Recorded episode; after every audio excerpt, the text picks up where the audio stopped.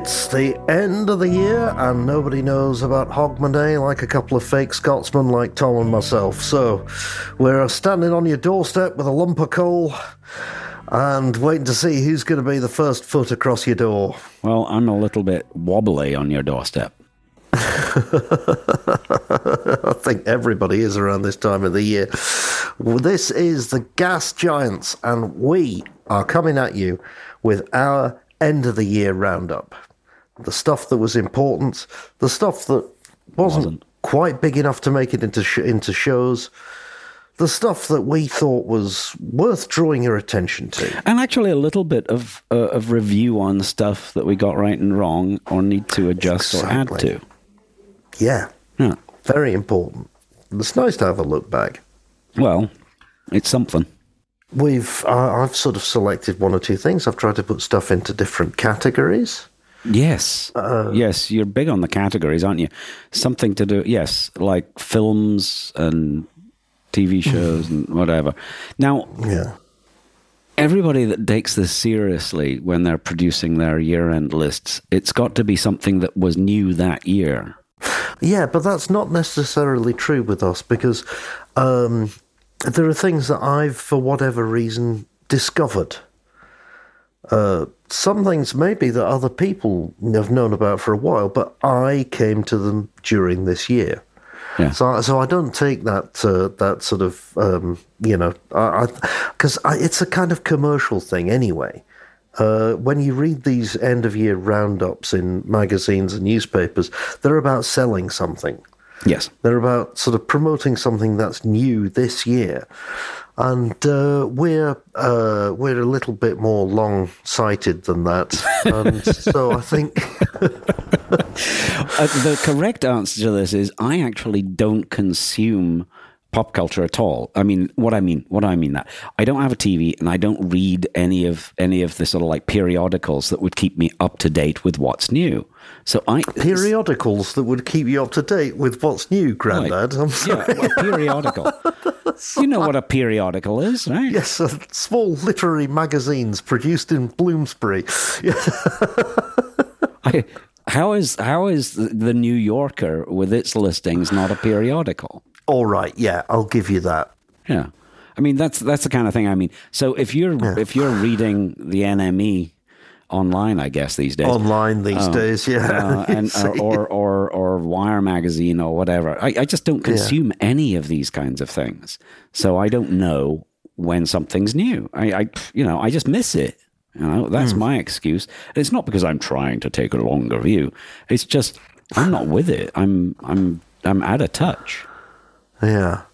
Well, but anyway, it's. Uh, I think talking about it this way uh, kind of explains the uh, a little bit the journey that we go through throughout the year as well, which is interesting. No, all right. Well, you conduct us through your categories then. Uh, should we start with film? Yeah, if you want, I, I don't mind. Okay. Uh, right at the start of the year. Now, this was a film that came out this year, actually. There was uh, a film called Rimini, Yeah. which uh, which got my attention, and I went to see it in the in the uh, movie theater.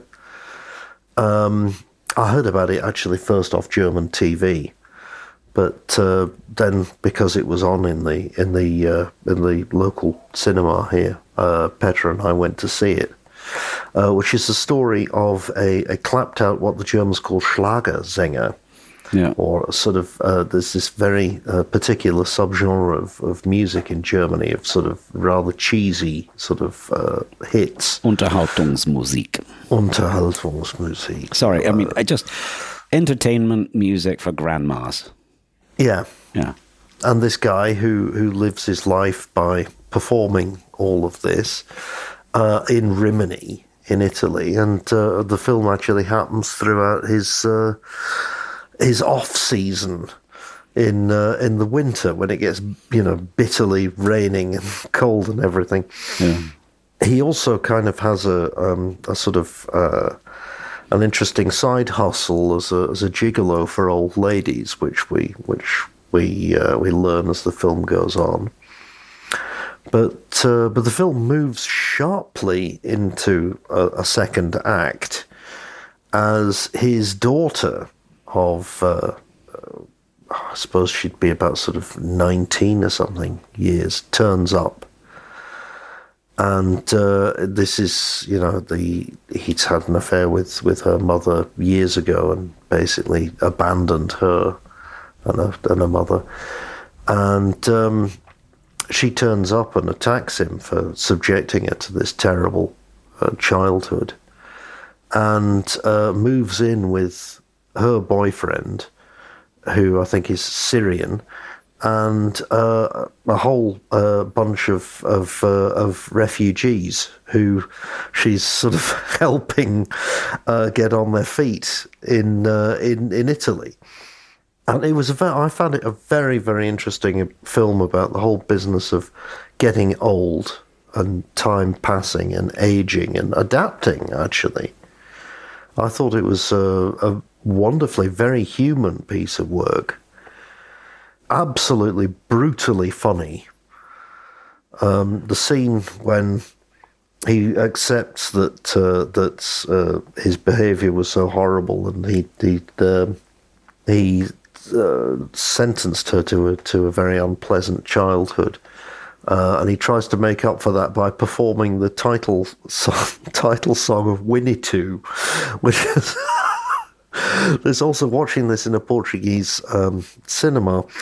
Uh, uh, you know, I think probably we were the only German speakers in the audience, and when this came on, uh, we were certainly the only people who understood all the sort of uh, the the cultural joke, and we were absolutely crying with laughter when it happened, and we were the only two laughing. mm. So that was uh, that was definitely a, a great movie, which I enjoyed, and I would heartily recommend. I tried watching and and, and couldn't get very far.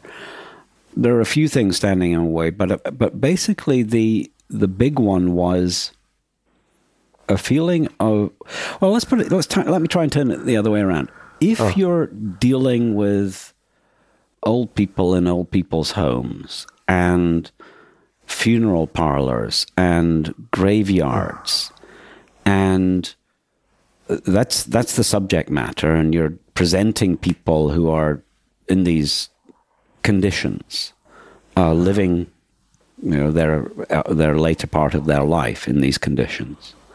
Yeah. Then, from a filmmaking and dramatic point of view, there's only so much scope you have for how that's presented for the audience.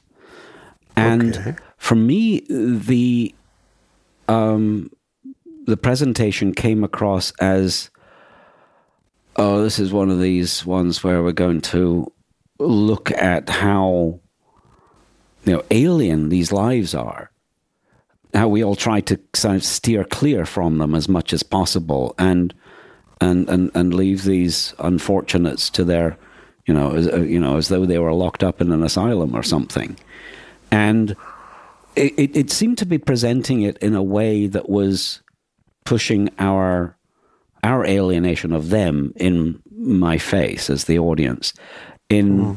and and of course that's something that art films from Europe are mm. uh, wont yeah. to do. You know, uh, being judgmental in a way, but at the same time, that's exploiting.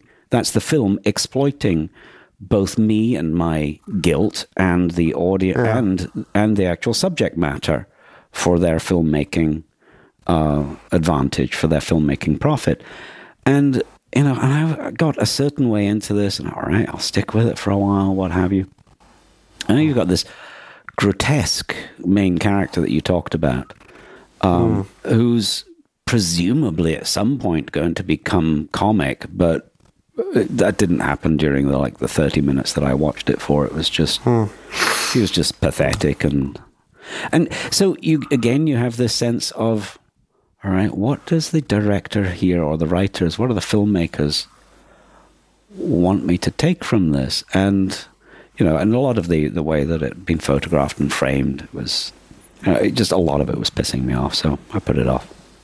Okay, well, well, what, um, what was the film that did get you going this year then? I had a lot of fun with They Cloned Tyrone. Yeah, I, I only watched the trailer of that, but yes, it does look good. Yes, it's a. Um, there was a there was a film that in a in a way um, it was it's almost like the same kind of thing from a few years back called "Sorry to Bother You."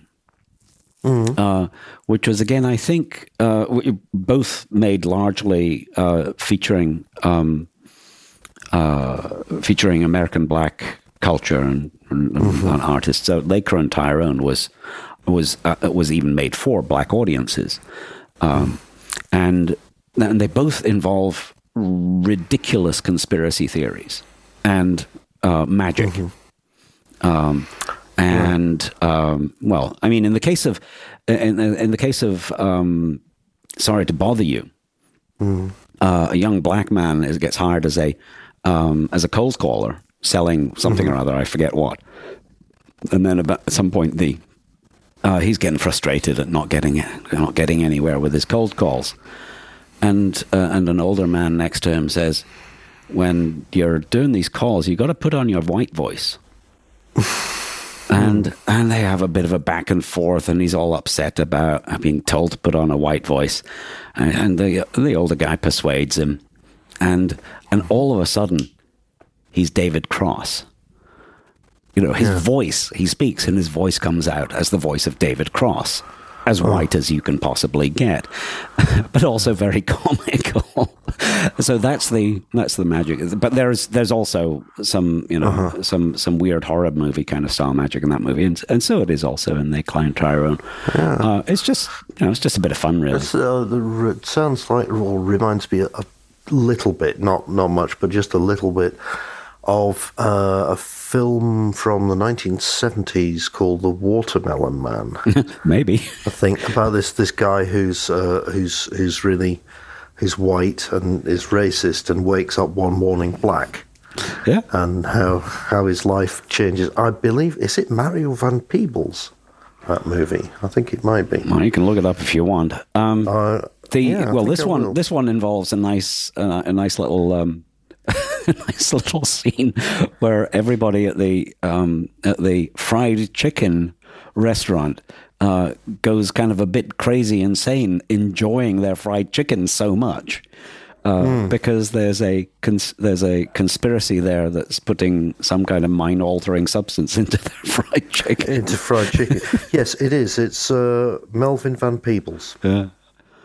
1970. That's uh, yeah, yeah. Uh, okay, yeah. No, uh, that that certainly looks like something I'd uh, I'd I'd have a look at. the big the big although I don't know whether this counts as TV show or or film, but uh, Radiant as the Blood of the Baboon Heart was the big uh, the big moment for me because of course I'd been hoping for a uh, an eighth season of Venture Brothers, but they uh, they didn't get it, but they did manage to get a you know a, a, I think a direct to streaming movie out of mm-hmm. it.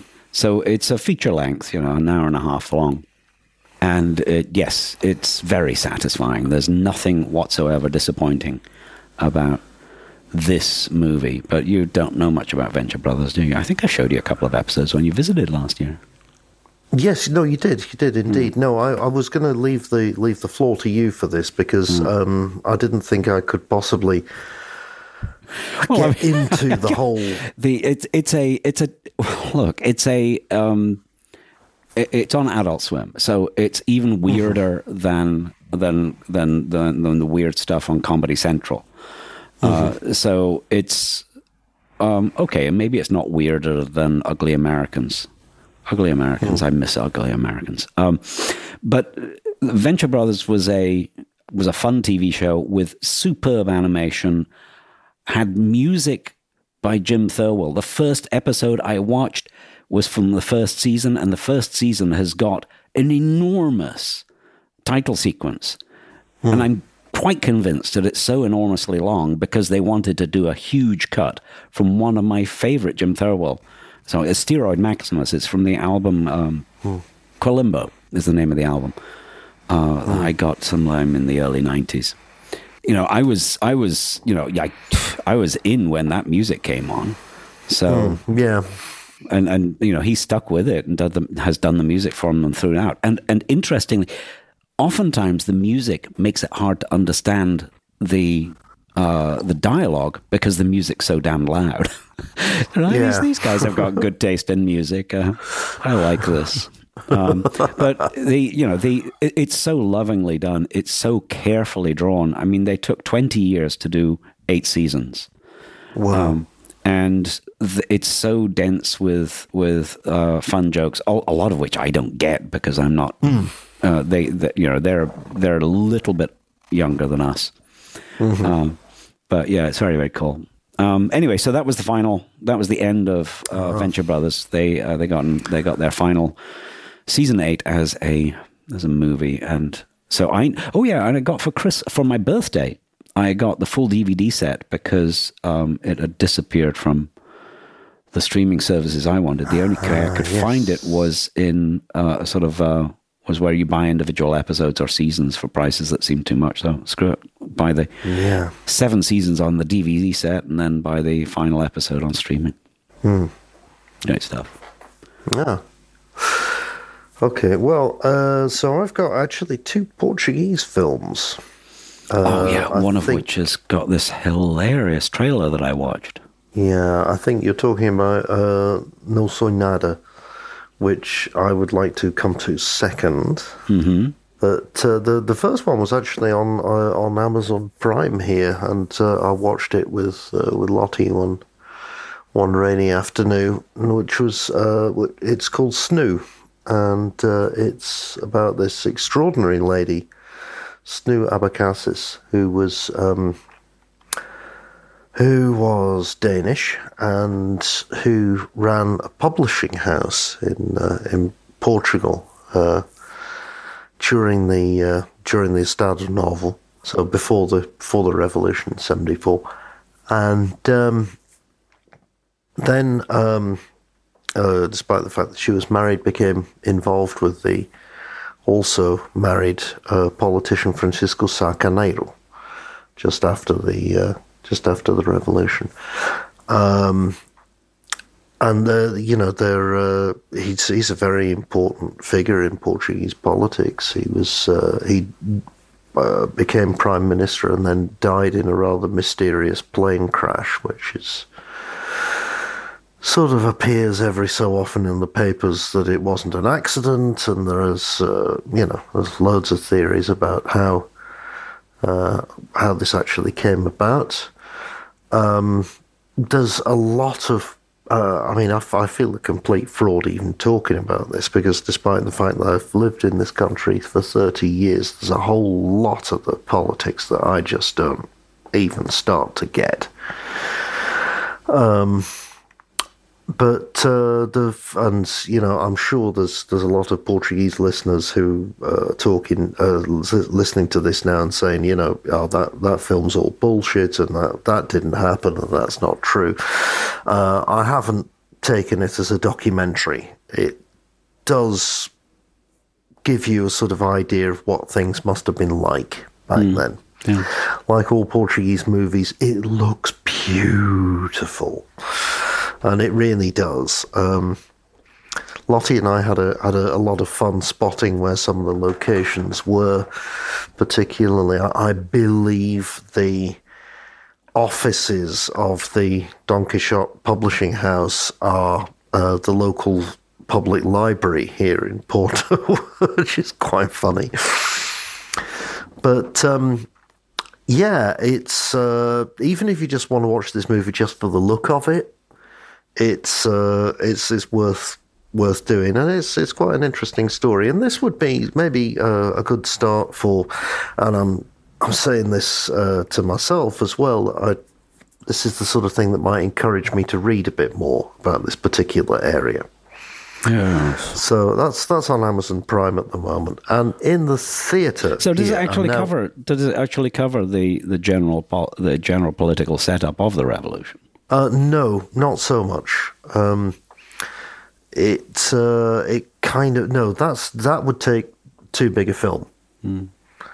That would um, Yeah. it covers a tiny bit at the beginning of her life as uh, somebody who was in charge of a publishing house which published often, uh, well, as left wing literature as she was allowed to by the secret police. And there's a, there's a scene at the beginning when she's trying to bring out a book about birth control and abortion.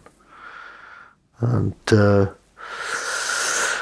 the film later goes on about the sort of role of the church in uh, in in politics and stuff like that. It's yeah, it's it is interesting. Like I say, I do not treat it as a documentary, and uh, it's probably wise not to. But uh, but it's it's worth a look, and it's quite interesting. It shows a bit of light on on a story that's maybe well known here in Portugal, but isn't so well known uh, outside. So now on to the film that had caught your eye. Yes. No Nada, uh, which is a film about. Um, Guys marrying Groucho Marx eyebrows. Well, no, he actually did look toys. like that. It's Fernando No, everybody in this movie does. There's a yeah. There's a reason for that. This entire movie is taking place in Fernando Pessoa's head. Oh, okay. You see. So they all look like him. Well, yeah, because they all are him. Fernando Pessoa was uh, was a, a great Portuguese poet who wrote under, I think, something like over a hundred different names, and he he refused to call them pseudonyms because uh, he thought of these all of these people as completely different people. But obviously, they all resembled him. So, so uh, he went so far because he was interested in um, in in esotericism and, and all the rest of it. He went so far as to actually uh, cast horoscopes for all of these different poets, and he he wrote in completely different styles, sometimes in different languages as well. Yeah. And so this film takes place entirely inside his head, uh, which is basically a factory made up of all these men who all have different styles of hat, moustache, and glasses, uh, who were hammering away on typewriters writing these poems. For him. Okay. Okay. All right. So this this helps because I I watched the trailer and of course it's the language is I don't know anything about the poet Yeah. you're talking about and the language is is is foreign to me. So all I just I, so when you were just talking about how all Portuguese films are beautiful to look at, Yeah. I was thinking this this movie is act, the way it, sorry from that trailer the way it looks I th- I could hold that up as my quintessential example of quintessentialism as a as a visual art in in movies. You know this Yes. thing I've argued in the past is when you know when when directors and and producers I suppose are all just trying too hard and it hmm. ends up looking way more like you know remember remember some sports used to have exhibition games Yeah, right? uh-huh. You know, it's an exhibition game for the cinematic arts as opposed to telling a story. You know, that that's what they that's what a lot of movies end up being like. But but, thing but is- now it makes sense. It Yeah. makes sense. It's in his head. Now that It's in his yes. head. But also, none of those things are sets. All of those are real locations. Right, that Ev- everywhere It in doesn't. It doesn't really matter. To my to the the issue of quintessentialism can, is is is to do with a uh, an overwhelming sense of what you're looking at is a is a great director who can make it look Uh-huh, yeah. like this, yeah. as opposed to transparency through to the story they're trying to sell. Yeah. If you understand what I mean. Well, but it, it was. Uh, it happened that uh, that Lottie said at the dinner table one night, one of my teachers at the school is in this film, and um, so I, I said, right, where's it playing? Let's go out and have a look at it. And so we all set off to the movies uh, and actually watched this watched this film. And um, the, there's there's another thing which uh, I mean also I'm once again I'm embarrassed even talking about this because every you know Portuguese high school kid knows more about Fernando Pessoa than I do, but um, I think just about mm, I think maybe all of the of the dialogue in this movie is taken from from Pessoa's poems. Hmm. I I don't know that there's anything actually uh, original in there. It's people. All every line that is spoken, I think, is from some poem or other of his. Now that also makes sense with what you said earlier about everybody being him and at a typewriter. Yeah, except because there's uh, there's the only uh, female character uh, in the movie who speaks, you know, perfect Oxford English as well as Portuguese because he he wrote he's he uh, he spoke very very good English, and uh, obviously she's the muse, you know. Uh, he's oh god, he, he was an unbelievable character. He he lived this uh, lived this life life as a translator. He was uh, he'd been educated in South Africa and come back to Portugal. Um, he died at the age of about forty six or something. Um, he had, run a run a, a a magazine for a while, very futurist and uh, poetry magazine which kind of stuttered on and off. It didn't have terribly regular uh, circulation. Um, he lived in kind of genteel poverty in a way. Uh, didn't publish very much, and most of his uh, most of his works were actually discovered after his death at the age of forty six or something like that uh, in a large trunk in his in his house, and uh, this is, uh, you know, uh, there's so much writing, and uh, he's he got so famous after after his death because he was he was really somebody nobody looked at twice whilst he was alive, and this there's now this huge business around F- Fernando Pessoa has sprung up. Yeah. But um, there's uh, yeah even I mean uh, the the the professor of uh, of Lottie's who was uh, who's in the movie was playing um, I forget the name now but he was basically he comes in as a detective to try and solve what's uh, what's happening to uh, to, to some of the some of the different characters, and uh, of course he's he is the pseudonym that Pessoa used for the uh, several detective novels that he wrote at one stage. It was very popular at that time amongst uh, writers writing detective no- uh, novels under another name. Yes, the, the, the look of the film is, is absolutely gorgeous. Uh, is it a masterpiece? I don't know. Lottie got very annoyed with the fact that uh, she said it kind of makes Pessoa look like he was crazy when actually he was anything but. But it might have been crazy inside his head.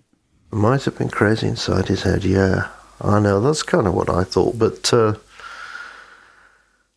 but yeah, um, it's it's a it's a pretty good movie to to pass the time, and uh, you know, I mean, the the judge of a good movie is that a couple of days later, Lottie and I were still arguing about it. So That's one way that to means it's it, done its yeah. job. Yeah.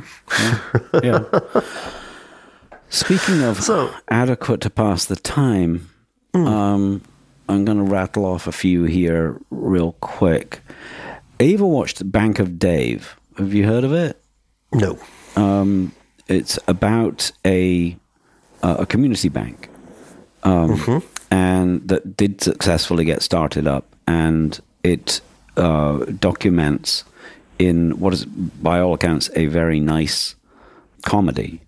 Uh, it documents what happened in terms of the difficulties that were thrown up. Our stage of capitalism is, I, I refer to it, I'm not the idea, I'm not the person that came up with this idea, as financial capitalism. And it uh-huh. has really displaced productive capitalism uh-huh. in, in terms of the Marxian critique of it being the dominant class power within our pseudo democracy. right. Whereas, and so the analogy here I like to use is in in Marxian the Marxian analysis of uh, the the power of the capitalist class, uh, the means of production, control of the means of production was the the core. Yes. Yeah. In in financial capitalism, the control of the right to create credit is the core power. Uh, so, for example, North Dakota has a state bank, uh, and everybody can have an account there, and it's run very well in the interests of the citizens of North Dakota. Yeah. And hardly anybody outside of North Dakota knows anything about this. And if the idea were to spread that you could do such a thing, I've been arguing we should have pu- public banking a long time ago. Everybody Yes. should be allowed, you know, a savings account at some kind of public bank. I don't care if it's the Fed, you know, it, it, Yeah. or you know, or something like that. Not the Fed is actually private, but you know, a public bank, and its policies are set by, uh, you know, by by the public through the election of, of the Yeah, politicians. uh, I, th- I think the co-op worked like that for a long time in Britain. So I mean, that that's another way of looking at the contrast, right?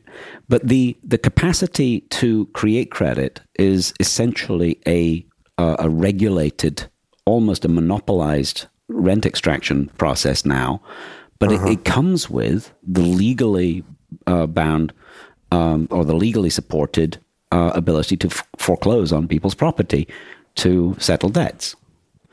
Right? That's almost more powerful than control of the means of production. And it's actually Yeah. go and and and and and uh, as far as we as far back as we've got documented history, this power, the the the, the has been a, a major political issue. Um, Whether or not, uh, so for example, ancient Judaic law uh, has jubilees. You have to wipe the slate clean every now and then. Exactly. Yes. Um, so things like that. Anyway, Bank of Dave. I haven't watched it yet. Ava said it was good. okay. Yeah, well, that's on the list. Yeah, uh, Sounds. Yeah, it does sound interesting. yeah. Uh, Emily the Criminal is a uh, John Patton Ford thriller. I guess what's interesting about it is that the setup is we've got, you know, like a lot of these movies now, we've got a young woman who's uh, the the tough central character uh, who gets the job done. But the job here is she um, she's suffering under a, an enormous amount of uh, student loan uh, debt and didn't graduate uh, because she got uh, a criminal record, something not not particularly big, but it's enough of a criminal record, and that that threw everything into a mess. And now she can't get a, a, a high earning job, the kind of job you would need in order to pay off Pay off That's, that kind of student loan. Yeah. and there's a uh, and so she's got a job working just doing just laboring it for a catering firm and uh, there's a there's a really nice scene in there where she's offered where one of her friends who's part of the New York I guess it is it New I don't know actually I'm oh well she lives in the city right? who's part of the you know the, the beautiful people of the uh, of the young beautiful uh, women of the uh, professional middle uh, managerial class uh, at some advertising company. She gets her an interview there, and during the interview, it transpires that this is an unpaid internship position. How long does that last? Oh, might last six months. Then I'll consider putting you. What? I'm going to work for you full time for six months for nothing. And that doesn't so that doesn't go very well. Anyway, she just uh, she uh, she turns to crime. She gets work from uh, a small time criminal who's uh, working with stolen credit card numbers to print credit cards and go and buy stuff uh, and then flog it. Um, uh, and she develops then later a uh, something of a uh, romantic attachment to him. Uh, but anyway, I don't want to spoil the. It's a thriller, so it's got a yeah. it's got a thing that turns out, and it has a a, a fun little twist in the tail. Um, so there's that. It was it's okay, you know, it's it's good enough. But the so it's got it's got enough thriller in it, the kind of thriller that makes me feel, ooh, do I feel really comfortable watching this? I'm going to do some pacing up and down now. It's one of those reasons why I don't like cinemas because if I have to pace up and down, I can do that more easily at home, you know. Um, Bank of Dave. What else is worth Have you got any more on your list of from movie chat? Films, no. Well, okay. So the big one of the big deals that happened to me this year was subscribing to the Criterion Channel. oh yeah, Yeah. So I can't get that here. no, I think it's just the US and Canada uh, where they've got the licensing for the content. Um, it- we'd have to set you up with a VPN to watch. Yeah, pain in the ass. Um, that has a few interest. Well, it's got like four thousand movies on it, but and a lot of them are good. For example, for Christmas they put uh, about thirty Hitchcock movies up. Oh, nice. Yeah. Yeah, um, and we watched not a, a not very good one the other day. What was it called? Torn Curtain. It's his uh, spy thriller. Have you watched that one? I think I might have. Yes. Yeah, Paul New- time ago. Paul Newman and Julie Andrews. Yes. yes, I have. yeah. Um, Yeah, anyway, and of course, uh, this is how you watched Welt am Draht, yes, that's right. Yes. Yeah. Yeah. Welt am Draht. which Um, I later discovered after I'd bought the bloody thing that it was on YouTube. but hey, well, maybe it wasn't at the time. Who knows? Um, it, it really ought to get taken down. It shouldn't be there. Um, but they do have a few. Um, they do have a few premieres. Uh, you know, stuff that's released there and not elsewhere, Right, or, okay. or limited time premieres or whatever. And one of the movies that we watched was called Lynch Oz, Lynch slash Oz, Oz, and it's a documentary film in which a number of filmmakers are interviewed about uh, the correspondence between The Wizard of Oz and the movies of David Lynch, interesting. which I hadn't actually thought about before, and I think it is a nice, a nice parallel, uh, because in a lot of uh, David Lynch movies, we've got this. it- It's it's more complicated in in Inland Empire, so let's not use that as our reference. But if you were to take something like Mulholland Drive, it's very clear, or certain, or Blue Velvet, a lot of them. Um, yeah. You've got this uh, interplay between uh, two worlds. One uh, where where our lead characters sort of blend between them or move between them in in a way that does have have some have some reasonable correspondences with um, with the Wizard of Oz. Uh, you know, because I mean, what what is the Wizard of Oz really like for uh, for Dorothy? Right, she goes from this drab black and white world, living with farm animals and and and a few idiots, to Technicolor world, uh, where she can be a queen. Yeah. And then she ends up back in Oz at the end. Sorry, not in Oz, ba- back in No, in Kansas. Yeah. Kansas at the end. Going, I'm so happy to be back with my family. I feel mm. safe again. And you know mm. she's lying. you know, there's and and in you know in something like Blue Velvet, you know, you've got these these nice kids who start to discover the you know these horrible criminal characters who are doing horrible perverse things, but they find it so mm. enticing to look at and think about, and it's so dangerous beyond. Yeah, anyway, so that's that was the general premise, um, and some of the some of the interviews are quite good. So the interviews were were were, were just kind of uh, they worked as voiceovers. They did a huge amount of edits of uh, Oz and Lynch movies to provide the visuals to go along with it. Um, and uh, John Waters was one of them, but he wasn't the best one. And I- actually, the the last one that they had was was a bit of a letdown. But uh, generally speaking, the idea there is there there are some, there are some ideas in there that are pretty pretty cool. Yeah.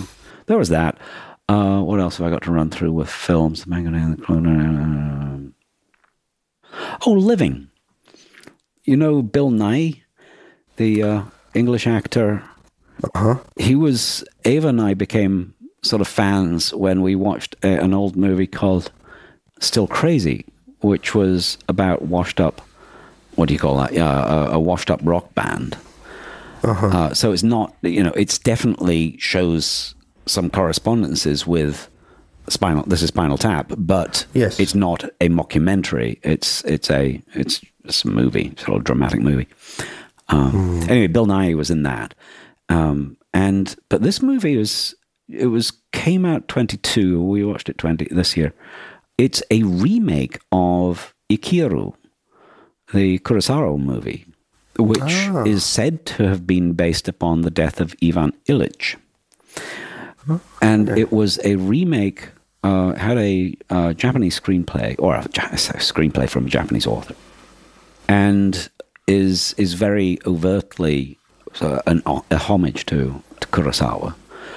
Not looking anything like it, but it's um, but it's set in fifties London, uh, with and and it deals with the the the life of a um, of a bureaucrat who is in you know who works at uh, at that time it would be the there would be one city council for London, right? Lord Uh-huh, mayor and one, one Lord, Lord mayor and one city council.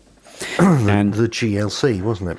later, I think Oh, they called, I thought, later. yeah, I think it was called um, the city council or something then. LCC, London County Council. Yes, actually, I think that might be right. Yes. Um, anyway, so there's a uh, there's a group of women who are trying to push through a proposal to get the council to build a children's playground on a bombed out site between you know in a, in terrace housing, uh, and they just keep getting the runaround, uh, gets getting sent from department to department. Anyway, the uh, the the old guy who's head of the a particular group, a particular uh, d- department there, um, he gets the news that he's terminally ill. Uh, so this disrupts his life, and he starts behaving a bit stupidly, and somehow eventually ends up back at work and decides to champion their cause. Um, so it's really about his journey, and this is a little bit like the death of Ivan Ilyich in coming to terms with the fact that he's dying, is ill, and he's dying. And what are you going to do about that? Who, who cares in your life? Yeah.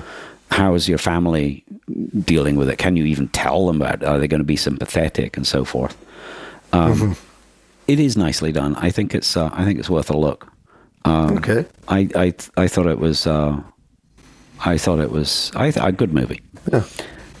I particularly remember how the I didn't know anything about it when we started watching. I just put it on, and mm-hmm. the the way the the titles, the opening titles were done, made me wonder: Is this actually made in the fifties? Ah, right. You know, the way the the way they'd manipulated the film or the the images mm-hmm. and the, done the graphics and so forth was was really pretty cool. Hmm. Yeah. All right, I'm done with films. Okay. Um, what do you want to go on to next then? Shall we do podcasts? Yeah, sure.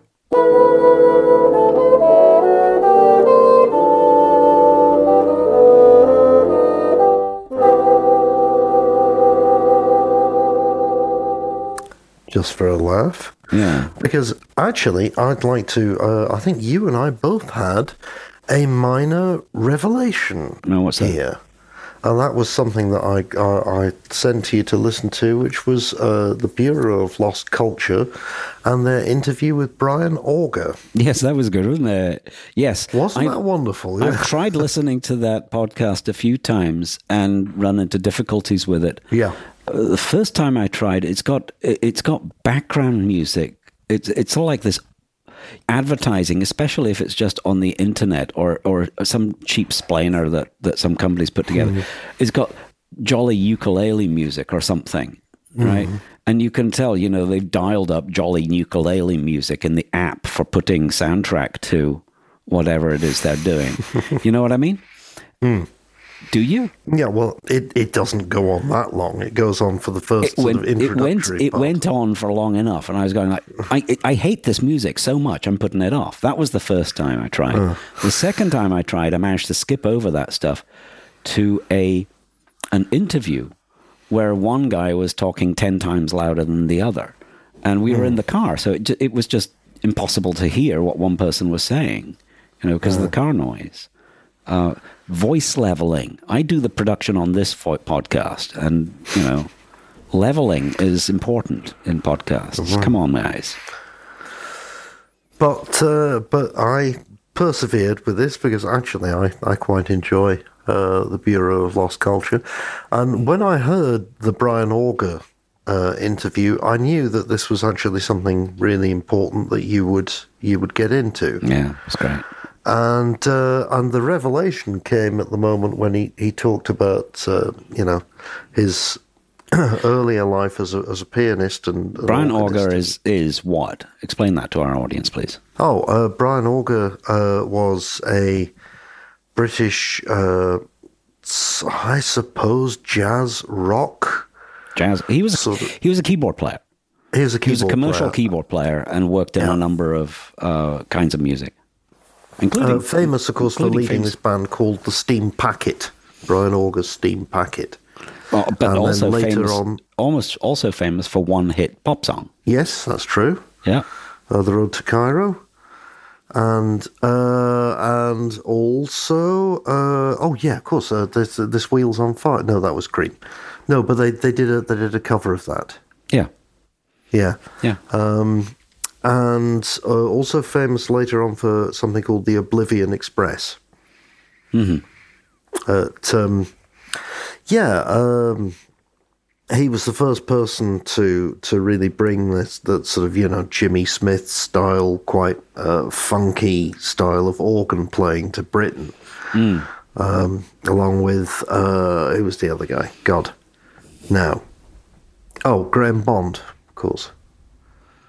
Graham Bond, but um, yeah, uh, there was there was a moment early on in this in this interview where he talks about. Um, about being around in London and working as a keyboard player, and uh, you know, he said he'd, he'd go into go into Ronnie Scott's club, and they'd all be uh, they'll be really serious and wearing suits, and you know, Everybody's quiet for the music. everybody's sitting down at these uh, tables. Uh, yeah, little table, cute little tables. Yeah, and uh, but you know, he said the music would be fantastic, but uh, but then he'd go across the road uh, to a club called the Flamingo, uh, where you know there was they were playing sort of R and B and all this kind of uh, soul music, and and it'd all be filled with great girls, and everybody'd be dancing, and there'd be a lot of noise, and every you know, and a lot of be really- Americans in the audience. yeah, and it'd be really uh, going like a fair. And he used to think, you know, can we not somehow, can these two worlds not collide somehow? Yes, Can yes. you not have the erudite side of the of, of what's going on in Ronnie's with the sheer sort of energy and excitement Yeah. of what's going on in the Flamingo? Yeah, which is a great way of looking at the whole problem. Isn't it? Yeah, and and it it doesn't work though. It's never Well, it's never know. it's never been made to really work. You know, it it and I in the end I think it's it's reasonable because if uh, if you what you want is is dance music that's going to get people energized, that's going to make people want to not be sitting down anymore and to get up and go dance and do something sexy. It needs to be catchy and simple and powerful and repetitive. It, it it needs to have the qualities of of hooking you in uh, without distracting you from your core task, which is to go dancing. I don't know. I think he gave it a pretty good shot. Actually, I, I really, uh, really enjoy a lot of his records. I th- I think that it can be done, but I don't think it's going to be uh, successful in replacing in, in replacing dance music. You know, it's it's Oh, going no, to be, no, have I a small think that's the audience. Uh, I, I, don't think he was trying to replace anything, but he was trying to create something new out of a fusion of those two Yeah. things. Yeah. I think that was it. No, that I was mean, what he was and, and that that that that is a cool thing to do. Uh, What I'm what I'm getting at is, you know, you can't have a club that's got an even bigger Hmm. audience of people doing that thing in between. You know, I, I think that they're I think that that's hard to Hmm. hard to do commercially. Yeah. But uh, anyway, certainly that episode, uh, I'll have to link that onto our Substack page. um, that episode uh, is is really worth listening to because he's just such a great raconteur. Yeah. he has a he has a very a very pleasant voice to listen to and a very urgent way of delivering what he has to say, Yes. despite being over eighty. and you can and you Um, can tell he's not he's you know unlike me in particular he's not a particularly critical sort of person he's just in he's just recalling what all the fun he had Yeah, yeah, yeah. And it's uh, it, yeah, it's a wonderfully life affirming thing to listen to. yeah yeah i enjoyed it a lot and there was a lot of details in there that were really worth noting i mean one of Yeah. them one of them that i particularly enjoyed was when he was introduced to the organ like a lot of people he goes no i play piano i'm serious piano is Yeah. what serious people do and he, uh, he got persuaded, persuaded, persuaded, and eventually, and he said, "Oh wow, this, oh yeah, the amplifiers, the you know the knobs and things you can control the sound with. Oh yeah, so loud. yeah, that was good. Yeah, what I wasn't so uh, wild about, and this uh, this is my, my only other thing that I was going to talk about on pod- podcasts, was um, the Anthony Burgess Foundation has been doing a a, a, a whole series. Yeah. Because uh, way back in, I think it was 1984, wasn't it? Yeah. Um, Anthony Burgess wrote an article about the 99 best novels in the English language since the outbreak of the war. And uh, so from 1939 to 1984. Till when he wrote it, yeah. Yeah, well, I, th- I think that was, I think I've got the dates right. And uh, so he had finally, they'd finally got round to Lanark, which was on that list. So what you're saying is that they produced 99 podcasts. yeah. Okay. Yeah.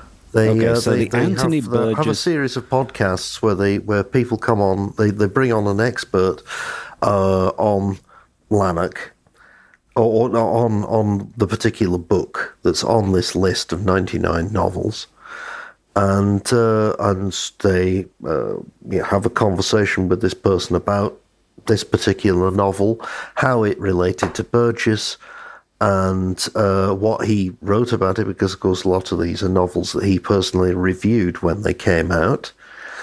And then the, the last question is usually, you know, what's what if you had to make the number up to hundred? What would you choose? I forget uh, the guy who was on being interviewed was um, was uh, Alasdair Gray's biographer, who's called Rodge. Oh my God, there's nothing like uh, there's nothing like research first, isn't there? Yeah, it's great. A great form of um, podcast listening is to listening to somebody looking something up on their phone. Oh God. Anyway, it was it was his secretary and uh, and biographer. Yes. We both listened to this because, of course, we've done our own uh, podcast episode about Alasdair Gray's Lanark, and neither of us was terribly impressed, were we? No. No. It was. It was weird. It was boring. It was. It was. You know. It just didn't seem to dig it. I don't know. Um, very strange. Yeah, and didn't really get. I don't know. There's there's so many ways you can approach that material in that book if you want to Yeah. in an interesting way. Um, I don't know. Isn't it a bit weird to just? I, I mean, this whole thing about foundations for dead people is a bit weird anyway. Uh, How do you set yourself up? How does it, or not? How do you? But uh, no, I don't want an instruction manual. But is there is there a That's a YouTube explainer. yes. is there a is there a um uh what's what's the is there a competition to decide who's going to be the uh you know the people the staff in charge of the such and such foundation that manages the uh you know the literary estate of somebody or other?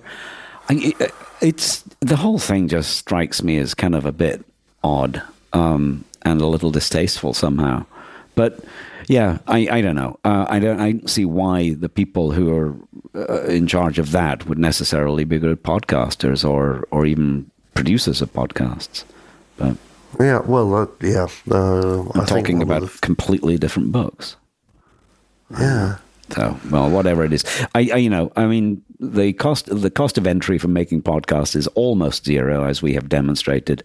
Um, mm-hmm. But uh, yeah, I, I'm sure they've still got a bigger audience than we do. yeah, yeah, they do. Well, uh, you know, we've. Uh, I think when we did our Burgess episodes, when we talked about tremor of intent, I'm pretty sure on the, on the Substack page, I linked to the Anthony Burgess Foundation uh, podcast about tremor of intent. But uh, so you know, they that that material's there, and it's uh, it, it is a useful source of uh, of information. Yeah. But yeah, in, in general, I think uh, if you're looking for information about Lanark, I think you'd do better with us than with the Anthony Burgess yes. probably more fun uh, uh, uh, podcasts in general, although I've only listened to that one, to be honest. Anyway, yeah. did you um, encounter Conter Radio for the first time this year? Yes, I did and uh, and my God, very good it is. Uh, I haven't got into any of the history stuff, uh, but I've been listening to the Sunday sermons. Yeah, cool. Um, it's isn't it cool to have uh, that that title for them because they're not religious, but they mm. call they've got the they got the framing with the organ music and they call them sermons and mm-hmm. they're delivered a, a, little bit in the style of a sermon, aren't they? Mm. Yeah.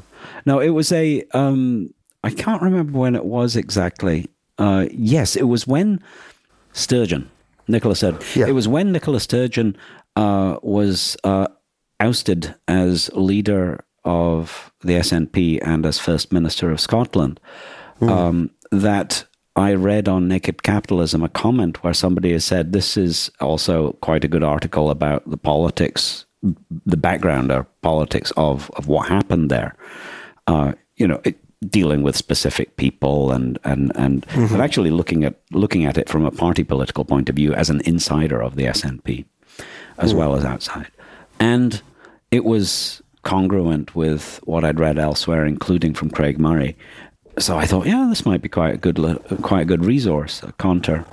And so I looked to see, oh yeah, they do have some podcast stuff going on.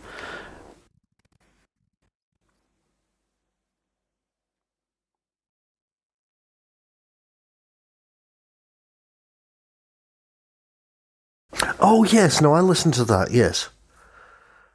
Yes, that was excellent.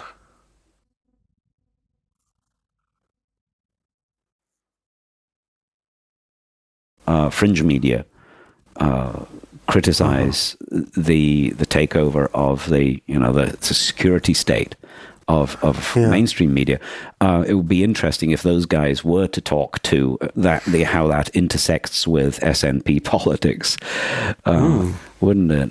Uh, but they didn't really get to cover that very much. Yeah, yeah. Well, I mean, there's there's so much in in British politics which is very centralised. Yes, yes. Well, there is. Yes, um, the actually, you know the SNP and the whole Scottish situation, uh, the whole thing of Scottish politics, uh, you know, the co-optation of independence by uh, centrist, well, centrist liberal capitalist oh. interests. It, it, sort of indicates a decentralized form of politics as well, because that's a, that's a that's a globalist, an Atlanticist and globalist agenda that's uh-huh. that's really being pursued there under the guise of being critical of uh, of, of uh, Westminster politics, of the centras, yeah. of the centralization of, of UK politics. Huh. Yeah. The conclusion I came to uh, before, I mean, initially, Sturgeon was a seemed like oh finally we've we've you know the SNP becomes a little bit more approachable. Mm. Um, let's say I became politically aware around the time of the, uh, you must have done too, around the time of that previous referendum in Scotland um, in the 70s, uh, where Westminster, uh, the, where the Scottish, the, the, the nationalists had complained that Westminster had changed the rules post post facto. Um, and but the answer was in Scotland about a third of people voted in favour, a third of people voted against, um, uh, against, and a, a third of people didn't bother to show up. Didn't turn and up, it was, and I thought, you know, that's not really enough basis to go through that kind of a radical sort of thing. You know, a complete schism like that, you know, borders and setting up your own defense force and whatever. I, you know, anyway, I was I was unimpressed with the SNP for many many years. Uh, along comes Sturgeon and seemed better. Uh, she was good in the media. She was extremely good in the media. She was Yeah, very good, very. very good with voters. She was taking selfies with everybody all the time and seeming very charming, and uh, was quite capable at the same time of seeming, and she was indeed better educated than most most uh, most London politicians, most Westminster politicians. Um, so when it came to Brexit, she was actually able to put some of the more important points that the it would appear to me that the uh, that the that the UK government just didn't even understand. Yeah. I don't think they'd understood it at all, uh, what they were doing with Brexit. She was able to explain some of these points. Um, so that impressed. But eventually it became clear she's a. She's she's still an Atlanticist. She's still a liberal. Um, she's not, and the whole idea of Scotland being actually more more socialist than England is a little bit feeble anyway. It's I think Scot I think Scottish independent politics is is mostly based upon a sort of a trying to seem different from England and the Conservatives. Uh, It's a rejection Yeah, of that, you know. Um, it is understandable, but it's also not enough to base an actual something as. I I mean, it's a way bigger deal than Brexit. You mm. know, you've got to know what you're doing. I'm in mm-hmm. favor of independence if it will help. I'm not going to sign on to anybody's war. I'm not going to sign on to anybody's party or whatever. I'm independent. I if if the proposals are going to help people, well, I'll consider it. Mm. A country Yeah. like Iceland has demonstrated a, uh, some of the values and virtues of independence. They were able to prosecute their um, their banksters. They actually did. They're pretty much the only country that did in the uh, you know in the post two thousand and eight uh, situation. But has anybody really talked about what exactly it would be like to be an independent Scotland? You know, I never hear Yeah, proposals about that. I just always hear compo- uh, uh, hear about how awful England is and how we how awful Westminster is and how badly we're treated by England. We need to get away from that. That's a negative argument. it's not a positive one. Yeah, yeah, I know what you mean. Yeah. Well, anyway, um, if you would like a sort of, um, w- a, we think, a pretty level view of the whole political situation, a good analysis, and uh, no easy answers, then uh, yeah, Conter Radio is is actually really good for that. Conter, C O N T E R. Yeah. It's kind of a weird word. I don't know where that comes from. Um, about podcasts. Anyway, come on, let's let's keep moving Rushing because I listened to the the Red Scare podcast interview with the Bronze Age pervert, which was uh, uh, uh, that was a that was a trip. Both of those are taken by uh, the let's say the millennial and and younger pseudo leftists that we have here in the U.S. as being right wingers. Um, I'm not quite sure what they are, to be I, honest. yeah, I I don't get on with them. Actually, The- I, I, I the red the red scare does these amazing interviews where somehow they they um they act all they they get these arch conservatives on and uh, and and act cute in front of them and get these guys to really reveal themselves and that is kind of amazing and uh, you know so for example when they had Alex Jones it was a stunning piece of media, well, podcast, radio, whatever you want to call it, an amazing interview. I was enthralled.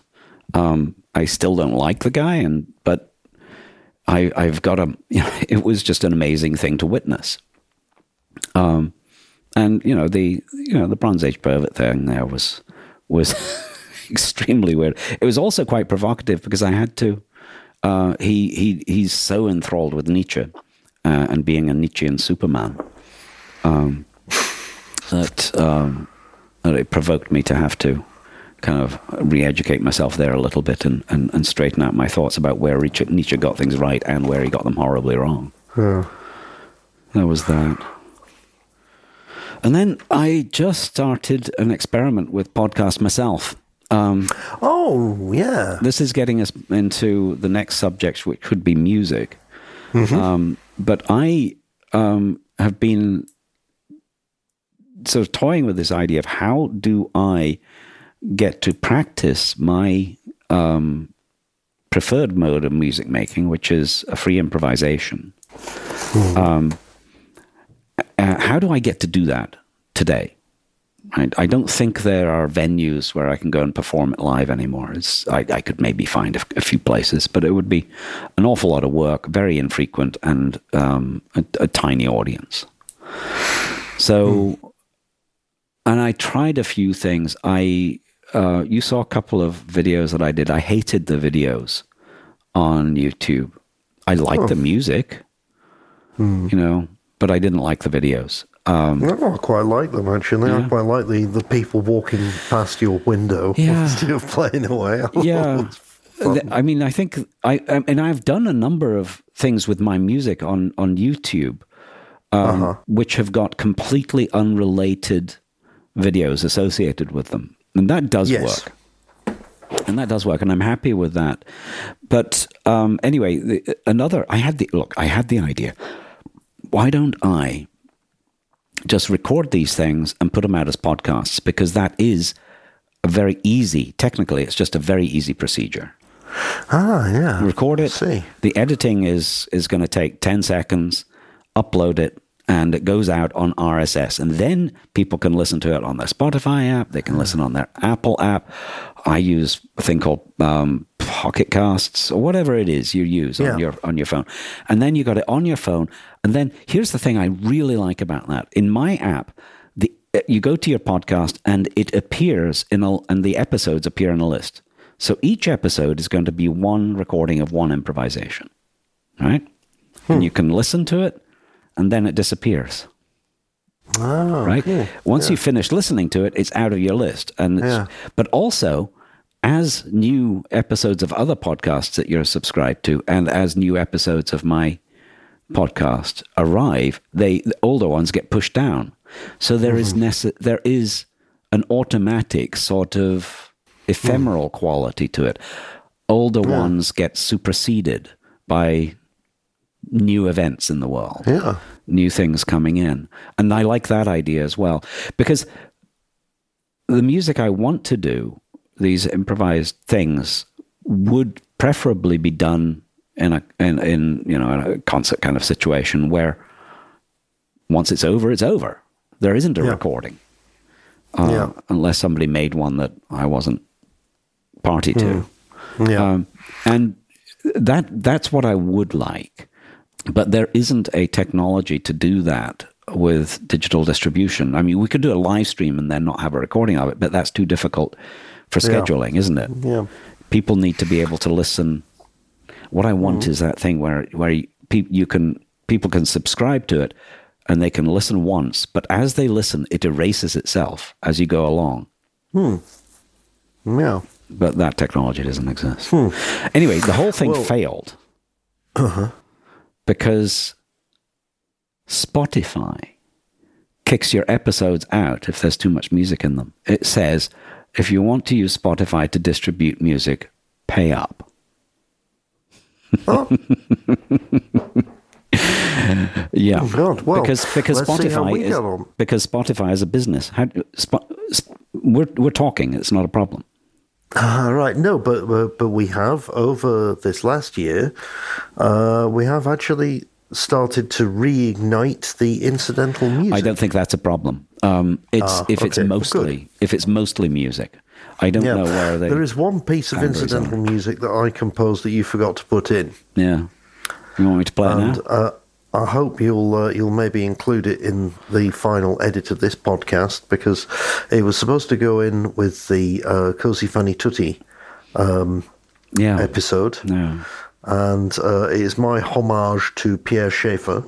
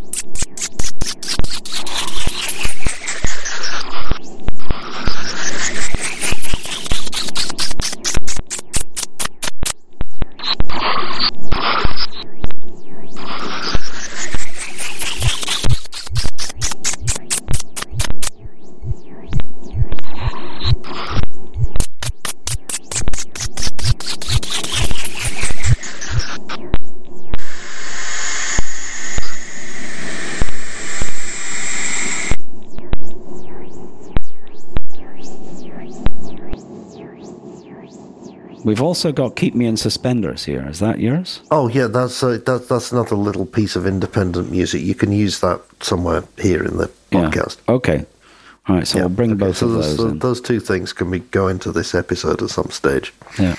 And also, I am uh, working, um, toiling even, uh, one could say, to uh, build up a YouTube library of our little incidental music, which uh, we have uh, independently, independently of each other composed specially for this podcast, and uh, which we would like you to be able to enjoy independently of the podcast. Hmm.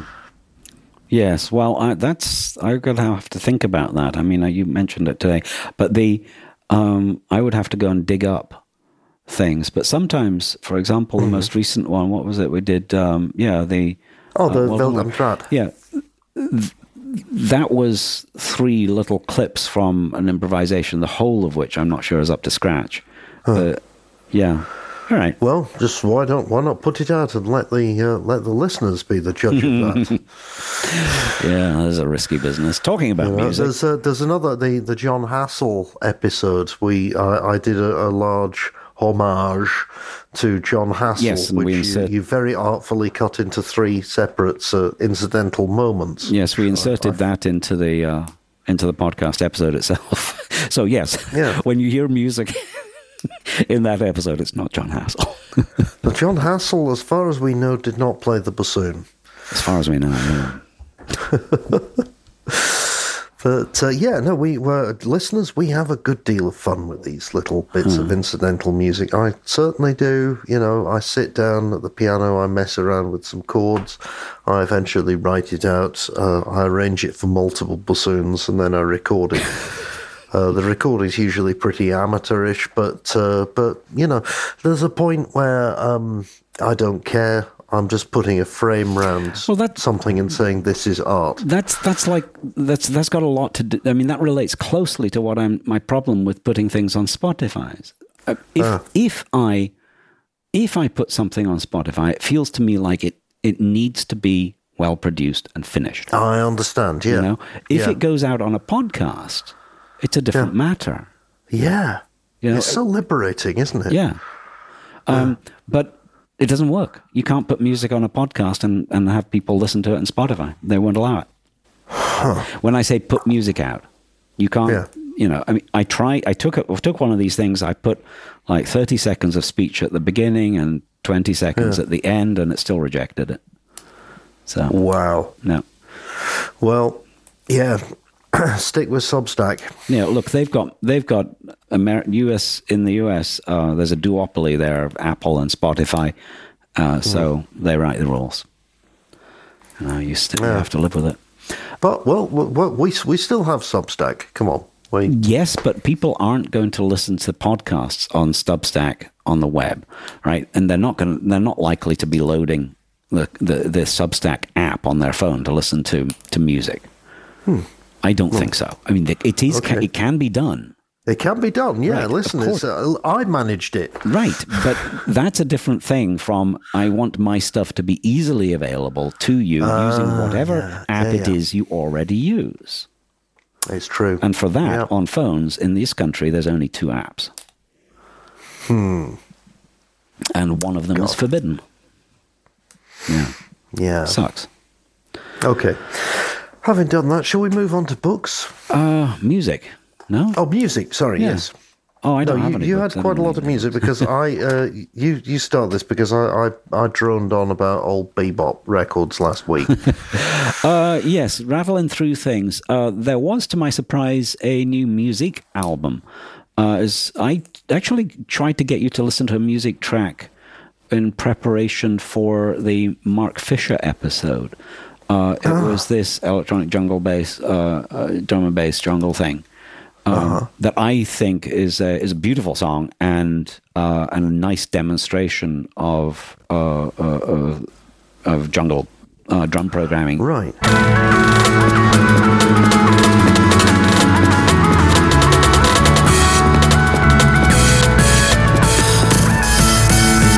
So that's a pretty old one. Uh, and he was one of these guys that came up in, you know, in the early '90s, uh, kind of contemporaneous with Aphex Twin, um, and uh, I, I thought did had a, had a very uh, engaging, humorous approach. Uh, The new album's a lot. eh, I'm not sure about it. It, it doesn't have the. Um, it it doesn't have the personality uh, that I was hoping to to to come over, you know, to to find in it. But there it was. Did you delve at all into Dolly Parton's new album? No, I haven't. No, I didn't get time for that because you you insisted that there was one album that was very important for me to delve into, and so I listened to that instead. All right. yeah. Well. Um, I take it that you uh, that uh, you enjoyed uh, Dolly. Well, yes and no. The trouble is the album's way too long. It's it, it's it's it's like two and a half hours long. The story here is she she was offered to be inducted into the Rock and Roll Hall of Fame, and Ah, initially she initially she answered, "No, I'm a country music artist. you know, I, I'm not rock. I'm, you know." And then she had the idea, "Well, why do I record a rock and roll album?" And she did, and she called it Rockstar. Um, and it's the critic for the Guardian. He actually kind of had a point here, although I hated him for it. Um, It's like endless karaoke. Um, because uh, you know, like m- about twenty-one of the thirty songs are are covers, and most of them are are very very well known. But and and then you realize, you know, if you're Dolly Parton, you can get uh, the best musicians and arranger and producers involved uh, and do a pretty cool version of Stairway to Heaven Yeah. uh, or whatever. And yes, it's it's it's got some some fine moments. I think it's one that you should listen to one track at a time or a couple of few tracks at a time. I, I'm just thinking, uh, just listening to you describe it, it sounds like a terrible missed opportunity because, you know, country and western and the blues uh, kind of went side by side for quite a while. Yeah. And there must be a sort of area between the two Well, there is. which you could do in a, in a rock fashion. Yes, there is. Uh, there is country rock. There is there Yeah. is, that that that crossover space exists. And actually, this is an interesting political point. It'll take a little too long to discuss, though. But it, I think that there's the you know the the urban elite market, you know, educated people disdain that and and want to want to keep their stuff separate. Um, and the um, you know, and the, and a lot of the country guys are a bit are, are a bit antagonistic as well. Yeah. Uh, and it's a it's a terrible shame, really. Well, yeah, because I, actually, one of the things that you know we were talking about how um, this is a review show, but it's not actually a review show about stuff that came out this year. It's Yeah. also about stuff that we did. We just happened to happen, happened to wander into our transom this year. It doesn't wander. well, With the transom. One of the things that I that I, I one of the books that I read this year was uh, Woody Guthrie's autobiography. yeah, cool. Yeah, which is uh, you know which is very very interesting stuff. I mean, uh, probably only about half of it's true, but um, but it, it it talks a talks a bit about this uh, about you know that there was there's there was no sort of great dividing wall between the blues and what you know Right. could call country music. Yeah, and early stuff, and early on, early on, there, there was it was they were both just American music.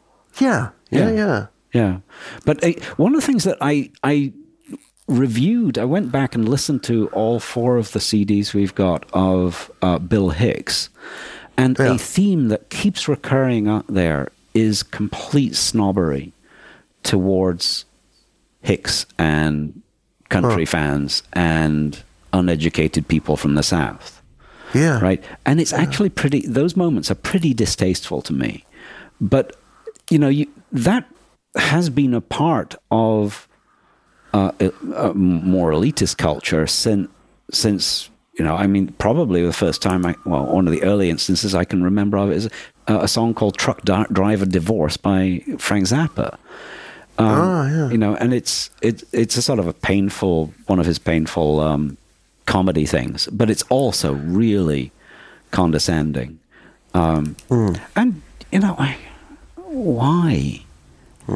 There's things about people that we can dislike, sure, but disliking them on the basis of the kind of music they like, you know, I don't get that. Yeah. Well. Okay, so uh, So Yeah, more music. I've got. so so more music. So what, what about this album you sent me then? do, you, do you want to do a couple more country things? Oh, okay, yeah, sure. I want on. to. So there was a beautiful compilation album came out this year called "I Am a Pilgrim," which is uh, I think close to twenty tracks by different artists. Some of them very interesting ones, and they're all uh, covers of Doc Watson tunes or tunes that Doc Watson played. Uh, that's worth a look in, and I hope you put the link to a YouTube there, which is a, a, just a solo guitar performance, three minutes long.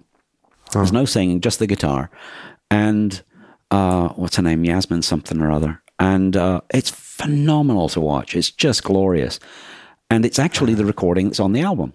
Uh, so Right. you know that that and uh, you know if you're a guitar nerd, you can enjoy the split screen with see the close up of the left hand and the right hand, but otherwise it's it's you know what it's like when a um, when a uh, when a real virtuoso is in front of you and you can see the the effect that doing this has is having on that person right there in front of you. That it can, itself can be quite affecting. Oh, You yeah. know, uh, it can be very exciting, can be quite emotional. Um, There's that in it as well. So I, I, I love that little video, but the whole album's good. Um, and then there was City of Gold by Molly Tuttle and the Golden Highway, which is tremendous. That's really worth worth listening to. I recommend uh, Molly Tuttle to everyone. And if you're not sure you want to get into it, I chose the song "Stranger Things" there that you can go listen to. We can um, put a link to that maybe uh, on Substack. It's a, that's a four minute listen, so it's not going to take up an awful lot of your life.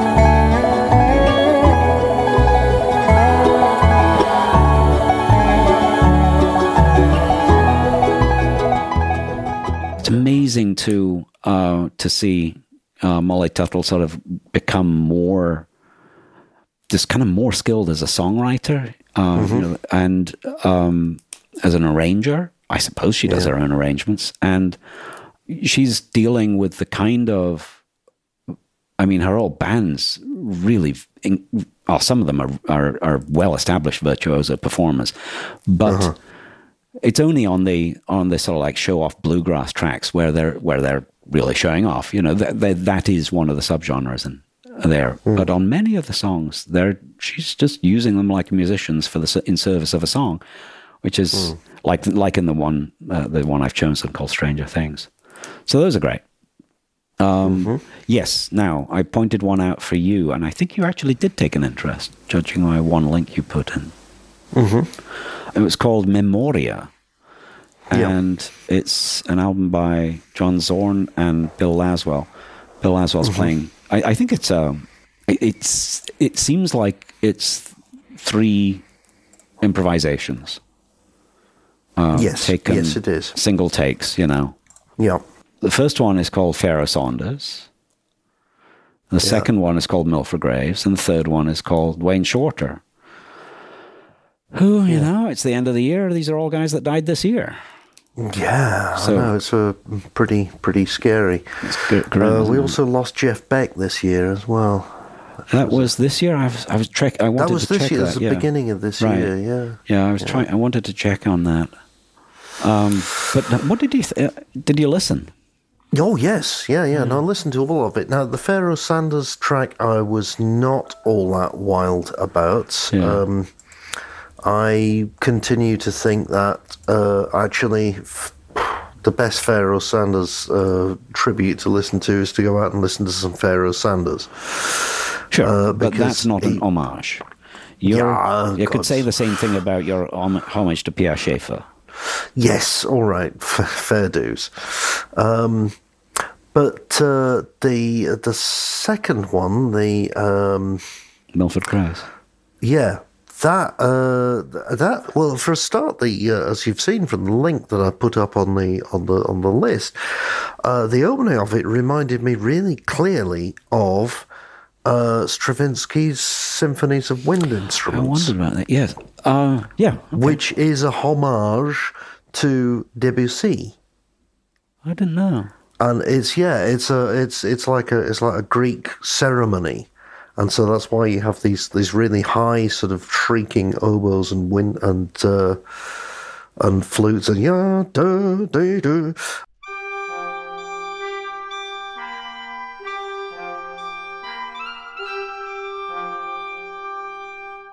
and uh, and this uh, the saxophone cry at the opening of the uh, of of the of the second uh, track on this album Yeah. really put me in mind of those of that. Bye.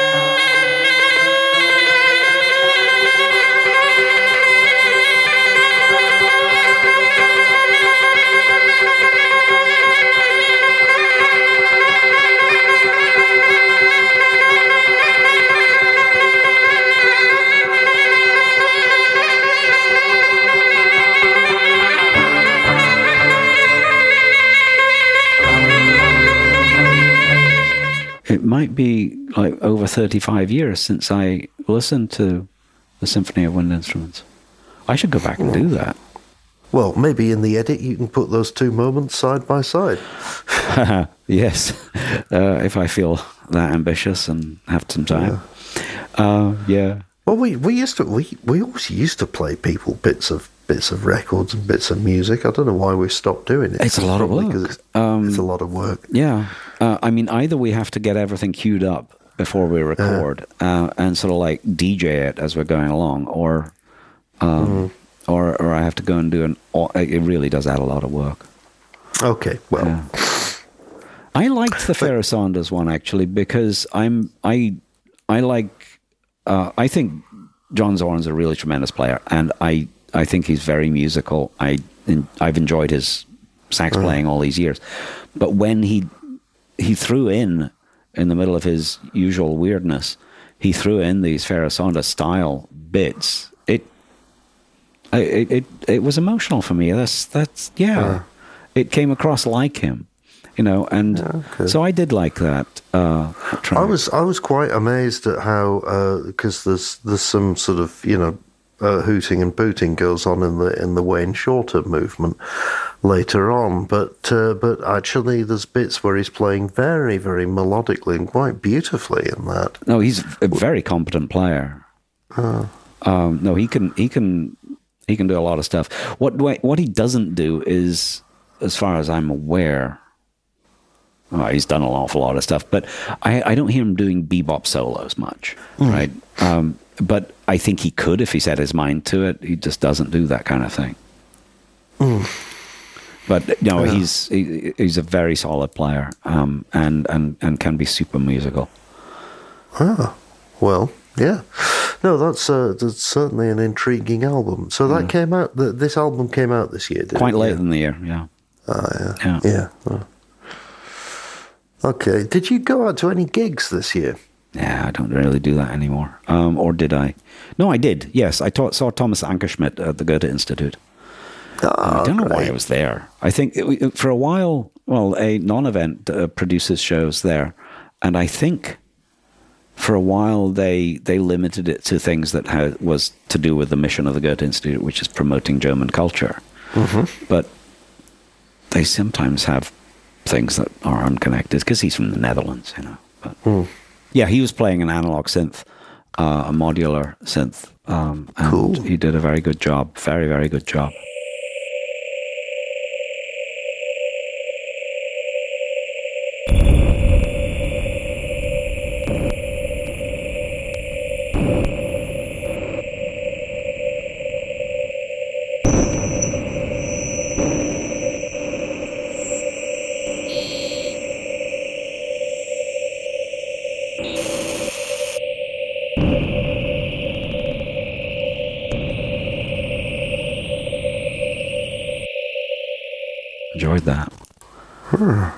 That's great. That was it, I think.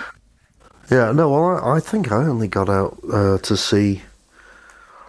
Oh, well, I suppose I wandered into one or two things, but I actually bought a ticket and went to see the Sun Ra Orchestra, Yeah. Yeah. which was, yeah, it's fantastic. Have you? I mean, looking at the photo of that, I'm suddenly realizing, you know, there uh, there may be a stronger correspondence between uh, the orchestra and George Clinton than there is between Yes. than there is between the orchestra and, let's say, Duke Ellington. Oh, Fletcher Henderson, maybe. I mean, they unfortunately they still they still play some of the old Fletcher Henderson tunes. Yeah. Yeah, George Clinton, or, or actually Earth, Wind and Fire, Oh, I I did. Yes. Yes. Sure. who had a lot of that. They used a lot of the Egyptian sort of uh, uh, imagery as well. No, it's uh, it's clear that um, going out to see the orchestra now, um, it's the I wouldn't say they're playing only the hits exactly, but um, yeah, uh, the I mean the the playing is fantastic. Some of the soloing is out of it, literally out of this world. Of course it is, by definition. it's uh, yeah, a particular shout out to the to the keyboard player who's you know got a very big pair of shoes to fill.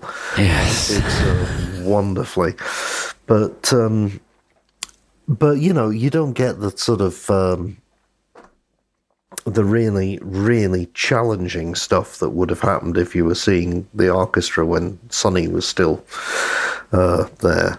Yeah. Speaking You know, like of, you, you would, you, you know, the one time I saw them for a start, there was one number where they had uh, four wind synthesizers playing in, in quarter tones. Yeah. And that went on for about 15 minutes until or too long for for everybody. I'll tell you what.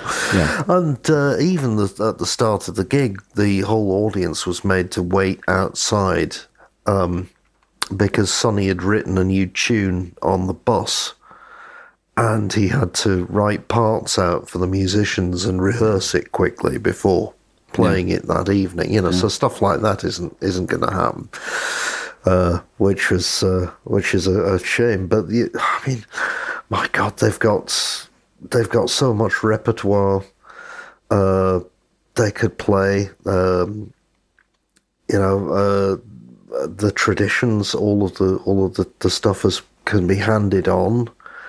Uh, there's no reason why it shouldn't continue forever. The orchestra, you know, and I, I hope it does because, you know, people were turning up who who, you know, weren't even alive when when Sonny was still here, and uh, and really getting excited about it. And you know, it, it's a it's it's a great thing. It's a great tradition. I was really glad I went. I was really glad that I took Petra, although she was, I think she was a little bit apprehensive, but she loved it as well. Yeah, fantastic. If the orchestra's if the orchestra lands in your town, go and see them. That's what I got to say. I did. I did manage to see. Uh, it's a, uh, actually, it's part of the Criterion thing because that, that that landed in there. Space is the place is in there. Oh yeah. Have you yeah, seen yeah, that movie? Space is the place. I've seen bits of it. I've never actually sat down and seen the whole thing. Yeah, uh, it's pretty fun. Yeah, it's uh, it's got a particular scene in it where uh, that represents his early life as a club uh, pianist. Oh yeah.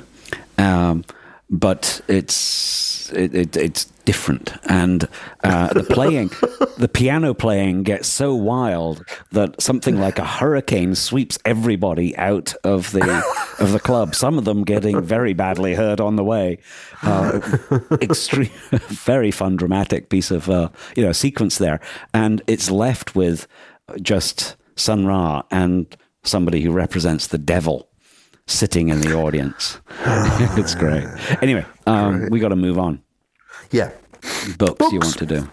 Yeah, I forgot to put put, put any books on my list. Oh. Okay. No, I just well, I literally forgot. quite quick then. I got a web page. We could do that instead of a book. maybe. At the end of our episode on uh, Bret Easton Ellis's book White, we uh, decided that um, it was basically not quite what we uh, expected from him, and not quite what we maybe even You were looking Come for on. I haven't read it. from him. oh, sorry, White. Yes, you're sorry. I'm Yeah, confused. White. yes. Yeah. yeah, yeah. and um, and that what we were really looking for was a novel that was going to maybe sum up the current generation and maybe even show us a way out of where we'd got to. Uh, and then uh, something like uh, two weeks after that, those words had left our collective mouth. Ah, the post came on Instagram uh, where Bret Easton Ellis was taking delivery of the proofs of his new novel. So, you know, that had gone quick. Yeah. And um, it duly arrived this year. Uh, the Shards, all 600 pages of it. yeah. Uh, was it what we had asked for in our podcast? Uh, no. Instead of that, uh, we got an investigation of Ellis's own past. Uh, apparently, the book that he'd been trying to write for 40 or 50 years. Is it any good? Uh, yeah, I think it probably is. Well, certainly I read it and it's 600 pages long, so that counts for something, doesn't it? Uh, it's a very good Aren't you- aren't you- Aren't you complete? Aren't you completist with Bret Easton Ellis? Yeah, you've got a point. Yeah. Still, uh, it is. I think I'm right in saying that, that that it is the longest thing that he's ever written. And Glamorama's quite long, but uh, I uh, also I think Glamorama's very underrated. I think that's that's actually a lot, better than most people think. But The Shards is a is a really good noirish thriller uh, set in high school. There's uh, for So the it- squeamish. there's quite a lot of homosexual sex in it, but uh, you know, So there's. So is it? So does it therefore deal with the generation we were telling him he needs to write a book about?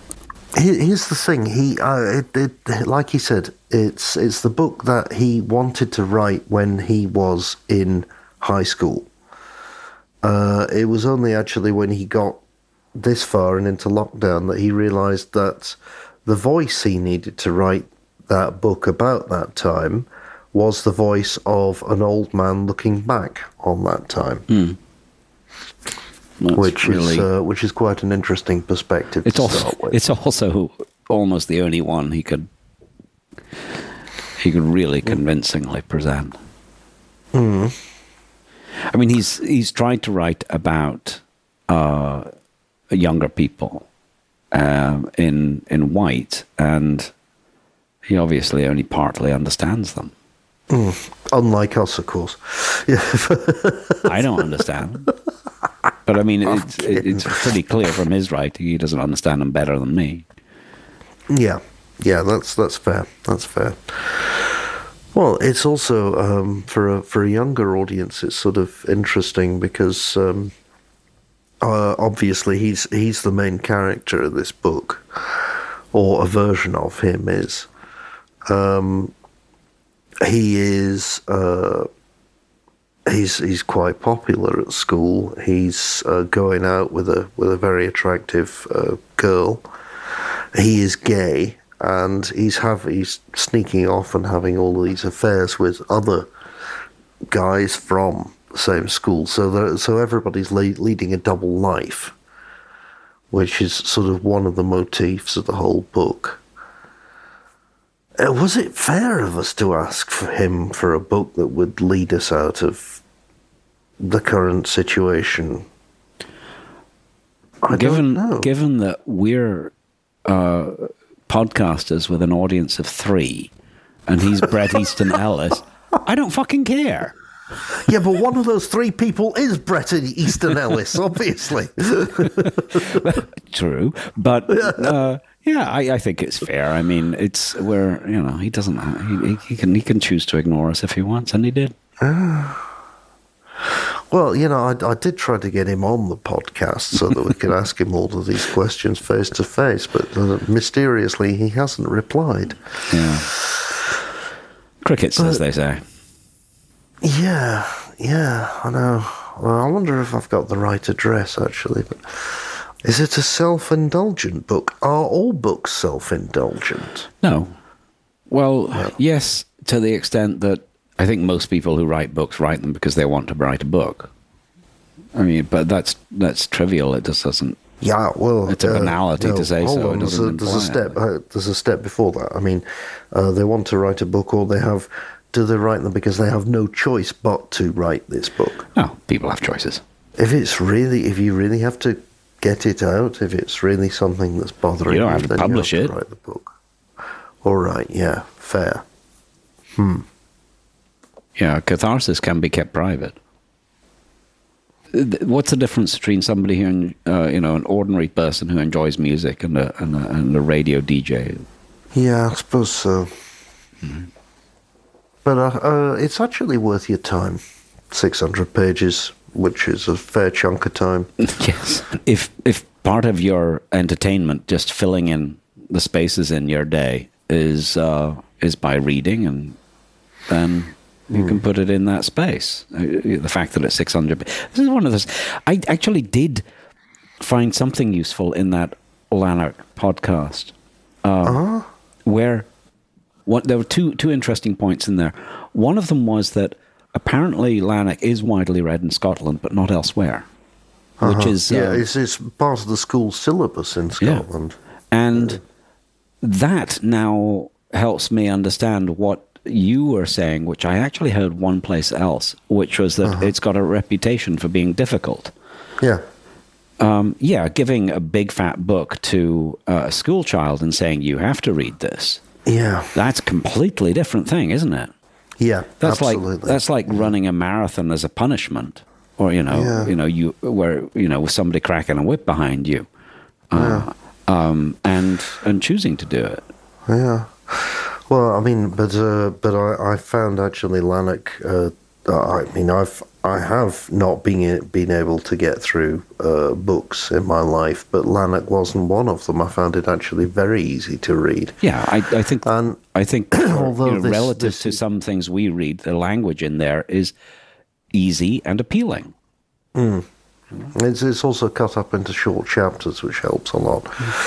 Um, but uh, also the shards, actually, yeah, it's it's big, but it's uh, but it's not a not a frightening uh, read, and the the thriller part of the story propels you through it. You know, it uh, it does does keep you reading. Yeah. Yeah, it's uh, yeah, it's it's very very entertaining. And I suppose we'll have to be satisfied with entertainment. Yes. Um, I could mention one book. Uh, it's fairly recently published. I'm sure it's not this year. That I launched into. Uh, I haven't got to the end of yet, and I don't intend to try and do the whole thing in one go. The Exegesis of Philip K. Dick, which is gigantic. And if you know something about the strange psychedelic experience he had in 1972 Oh yeah, that changed his life and no, I don't know anything about this. oh yeah. Um, very interesting. It was quite what happened to him then is not clear although he's documented everything he knows about it in the exegesis and elsewhere. Wow. And anyway, so basically, the uh, uh, he'd been working, he'd been trying to work out what this meant because he had an experience that went on for some days, and it was compounded by some other medical issues. He ended up in hospital with extremely high blood pressure, like double what it's supposed to be, and things like that. Um, after having taken some vitamins, he was trying to have a psychedel- some sort of a, uh, a mind expanding experience. But in the process of working this stuff out, he produced this utterly unique literary work, which at the end of the day, when it came to ex- you know to sorting out his literary estate, Yeah. was about three thousand pages, and this was Wow. dense. Three thousand pages. This is somebody who's trying to save paper. Three thousand pages wow. and edited down, and I think it's maybe something of the order of 20 or 25 percent. Um, it's a massive tome. You know, it's one volume, but something like 750 pages. Um, and it's fascinating. It is a it's it's well first of all it's a literary object in and of itself and it's it's the voice of Philip K. Dick. It's the thing that you're familiar with. But it's his working out of what happened to him what was that and the essentially revelatory religious meaning that it happened that that, that it had for him. But in the process of trying to work it out he explores a tremendous amount of history and uh, philosophy and uh, the history of uh, the develop the early development of Christianity and other related uh, beliefs and so forth. You know, it's a but but also modern uh, philosophy as well. Uh, it's it's it's like from the point of view of Philip K. Dick, the who's such an interesting writer anyway Yeah. him educating himself on, uh, you know, through ex- encyclopedias and sort of uh, autodidact on, on these things without being an expert. With actually, th- which makes it more interesting than academics Yeah, talking yeah, about yeah. it. Exactly. Uh, trying to trying to piece together a a, a metaphysics for himself, and in some of which he he uh, and this is where it gets a bit freaky. Some of his novels become source material for this, where he takes a where he takes a, a, a- slightly different interpretation of, for example, did you read uh, Ubik? no. The, No, the only um, the only thing I've read is The Man in the High Castle. Um, which gets mentioned in, in, in the exegesis. But yeah, so there's a there's like a thirty hour long audio book of this that I've been sort of listening to on and off. Um, it's yeah, it's something else. If you're if I would recommend reading Valis, which is an excellent book anyway, because this includes a chunk from the exegesis and it and it and it directly deals with topics uh, and, and it was written after this experience as well. And it's um, So that that would that's sort of like a mini intro. That's a nice novel introduction to the whole uh, this whole aspect of Dick. Um, Anyway, Oh, whilst we're on the subject of enormous books, uh, I had a I had a, a quite wild experience this year because I went to um, went to went to Rome for a, for a long weekend, and um, I went to the uh, to the uh, Rome Museum of Twenty First Century Art. And uh, there was a, a big uh, exhibition about Pasolini. There, a very, um, very sort of physical um, exhibition. Uh, there's, uh, you know, uh, the, the same model of car that uh, was used in his murder and all this kind of stuff. Um, but there was one moment when um, I turned a corner in this uh, in this exhibition, and I came face to face with uh, with sort of bare room with an enormous waxwork of uh, of this meeting of the Grand Council of Fascists from I think 1943. Uh, you know, it's, it's so you've this, this big long table with life-size figures of everybody and Mussolini in the middle and uh, you know if you're not sort of prepared for it, it's it's uh, it's it's pretty shocking, something like that. Uh, and uh, after having gone around this exhibition, I realised, uh, you know, I don't actually know anything about Pasolini. Um, I only know him as a name base, and you know what I've what I've read and stuff like you know, one or two things about films and the 120 Days of Sodom and all this kind of stuff. So I um, got onto Amazon and got hold of a book by a guy called Barth David Schwartz, which is called Pasolini Requiem. And um, yeah, at the end of that, I, I'm I'm now. Uh, I wouldn't say I know that much more about Pasolini, but at least I have an, an appreciation of what a what an incredible figure this was, and what a, uh, a sort of fundamental part of Italian intellectual life he was, and what a uh, what the Germans would call a Störfaktor. Think somebody a, a contrarian, somebody who who not kind of deliberately. Look, you said a that- couple of you, you used a couple of words there, a bit a bit confusing. When you say incredible, people can say can, people can mean. I mean, the literal meaning is you can't believe it, um, Hmm. but that can mean good or not. And then you said foundational, and then you said, uh, I mean, when do you mean something like iconoclastic, a contrarian by Störfaktor? Yeah, This is all a very Yeah, confusing you set of words. Just always, always. Uh, I mean, I have have this impression that you could always rely on him to, to to point to the weak point in in the sort of received uh, the received point of view. I mean, also you know, this was this was a guy who made uh, a whole series of of uh, of socially critical and uh, and you know quite left wing films. Who was uh, who then made uh, the Gospel according to Matthew. Uh, this was also somebody who was a lifelong communist whose whose brother had actually been murdered by the communists at the end of the war. You know, it, he was sort of massive, what looked like contradictions, which of course to him didn't ever appear to be contradictions. And he was a huge contributor to Italian intellectual life. yes, that much is clear. And to, to have something like that suddenly disappear from one day to another, that must have been quite uh, uh, a loss that would be really felt. Um, yes, and perhaps also helped to establish him.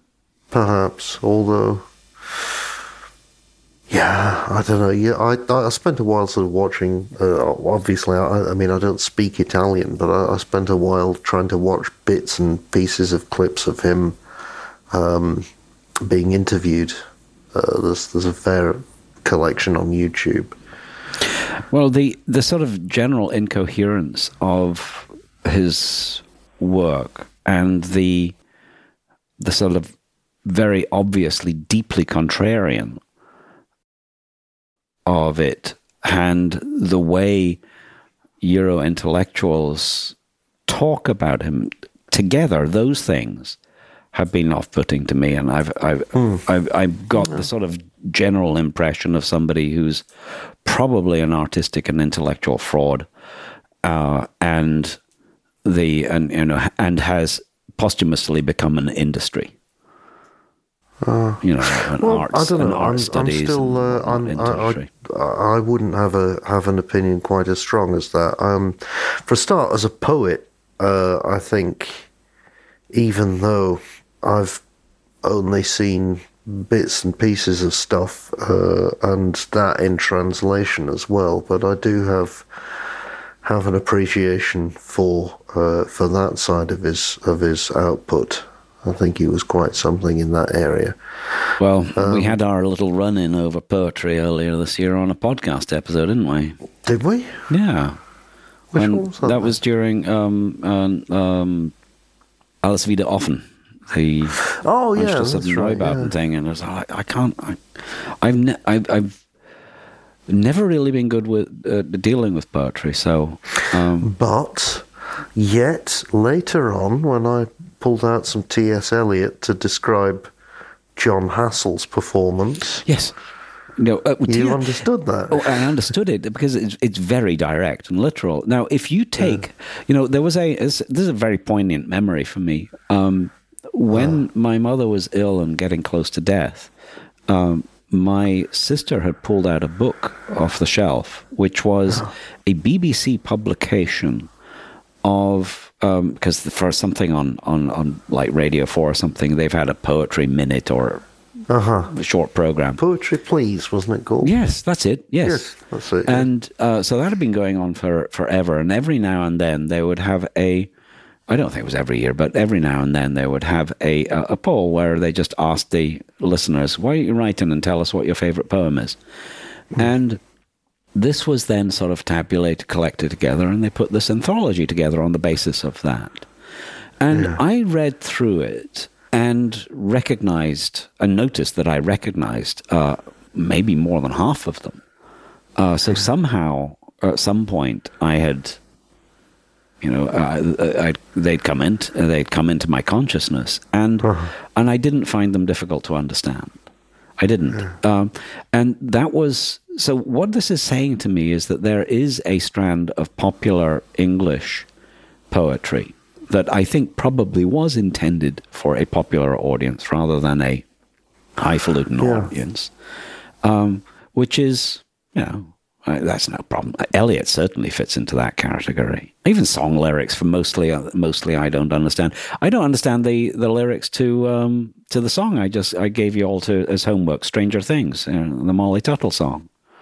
Um, I think it might be about watching TV. I'm not sure. Okay. No, Well, when I when I when I um when I do this dismissive thing like I just did with uh, with Pasolini, I'm expressing a heuristic. We don't have time to deal with everything in uh, in culture, do we? So we all use heuristics to decide what we're going to pay attention to and what we're not. I guess so. We all do. I, I, we have to. There's no alternative. But then, you know, uh, maybe we have an experience like wandering through this exhibition Yeah. uh, completely at random, and uh, and that's what leads us to uh, to consider it all right again. uh, the the heuristic choices like that they can there are this approach often works well but it is by definition a statistical thing it's it's Yeah. tricky so you can make mistakes um, you know it a simple example is um, how do you decide whether or not you don't like someone? Right? There are how mo- how much time are you going to give somebody to to find um, you know proper evidence that you could let's say recount to a family member? That's why i don't like that person. I've got proper evidence. You know most of us can tell pretty quick whether or not that's somebody to avoid. Yeah, know what I mean? suppose so. that, Yeah. that's heuristics. You know you can ba- you can you can learn a lot just from watching somebody's body language I think that might just be the year wrapped up. well it's enough for you Let me see if there's anything else on my list that I especially want to mention. Yeah, unfortunately, the only TV show that I saw that I thought was actually worth mentioning uh, was late in 2022. So that doesn't really count. Inside Man with David Tennant. Did you watch that? No, I didn't. Yeah. Uh, except, oh, hold on, you're not right because you and I both independently of each other watched Bodies. No, it's not worth mentioning. Not not at this late stage. We're out of time. Did you think it was Although I did have a real, rather nasty moment the other day when I saw somebody on the tram who had that haircut that the Which one? girls got in. You know, the, Oh, the, yeah, with, the the, with bangs, the yeah. bits missing here. Yeah. And I was like, I no, I, I'm sorry, are you real or are you from another dimension? Uh, the, the and the web page. Let's mention the web page um, because why not? Um, yeah. a new scan of the Vermeer girl with the earring uh, has been made. Uh, so it's it's really a showpiece for the scanner that they used, but it took a few days to complete the scan. You know, it's not that big a painting either, but hmm. it's ridiculously high resolution, and it has depth information so they can hmm. create a 3D image. So you can tilt the thing in and and look at the paint marks. You know, so for oh, example, the highlight in the in the eye. Uh-huh. You can see where the paint where the paintbrush was drawn back. It's a little spike, you know, things like that. But it's also it's so high res that as you zoom in and in and in, it becomes abstract. It becomes abstract art. Wow. You know, do you remember? You remember? I think when was this? Um, back in the early, in, in no, it was in the eighties, late eighties, when computer people started showing off Mandelbrot set pictures. Do you remember that name? The Mandelbrot set. No. Uh, it was anyway. We could. It was possible to draw pictures that were fractal, where you could zoom in, draw a little rectangle here in your picture, and zoom into that and display another picture with the same amount of detail. And you can keep doing this. So there are certain mathematical objects that have this property. And then people started showing them on computer displays. So it's kind of got that feel to it. Anyway, there's a a very nice website that that has this scan available for you to manipulate it through a user interface and take a look. So you can I don't know, I I like um, Northern Renaissance painting anyway. Um, I'm sort of more into representational stuff than you know the stuff they um, the more modern stuff that's so popular. And and and Vermeer, yes, I'll I'll agree with the experts on on the, his his skill and genius, but the um, yeah. So it's it's a, it's a not one of my favorite of his paintings, to be honest, but um, it's a it's an amazing technological thing. I mean, we basically think of it in these terms. It's a view of an artwork that was not was literally not possible unless until this technology was provided. I mean, you could take a microscope to the thing, and if it's a good enough microscope, you could look at it, but you can't. Yeah. You have to move the microscope around. You can't. You can't get the three D view either. That that involves a computer trick that you can't do with a real microscope. Um, so, you know, it's a uh, it's another of these things where the technology comes along to actually afford something completely new. which is that much detail and being able to recreate the microscopic 3D image. It's amazing. Well, You're going to bed, I can see. yeah, it only remains for us to wish all of our listeners a very happy 2024. Oh, I hope so. We'll have some uh, we'll have some good shows lined up for you.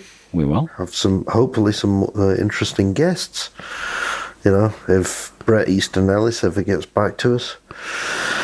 Yes, Uh, you might be able to help with that, dear listeners. Yes. If you get to the If end of you're- an episode this long. Nobody you know, if you're, you're listening to this somewhere in in a condo in Century City, go and bang on next door and s ask Bret why he hasn't got back to us. Hmm. Bye bye. Okay, all the best.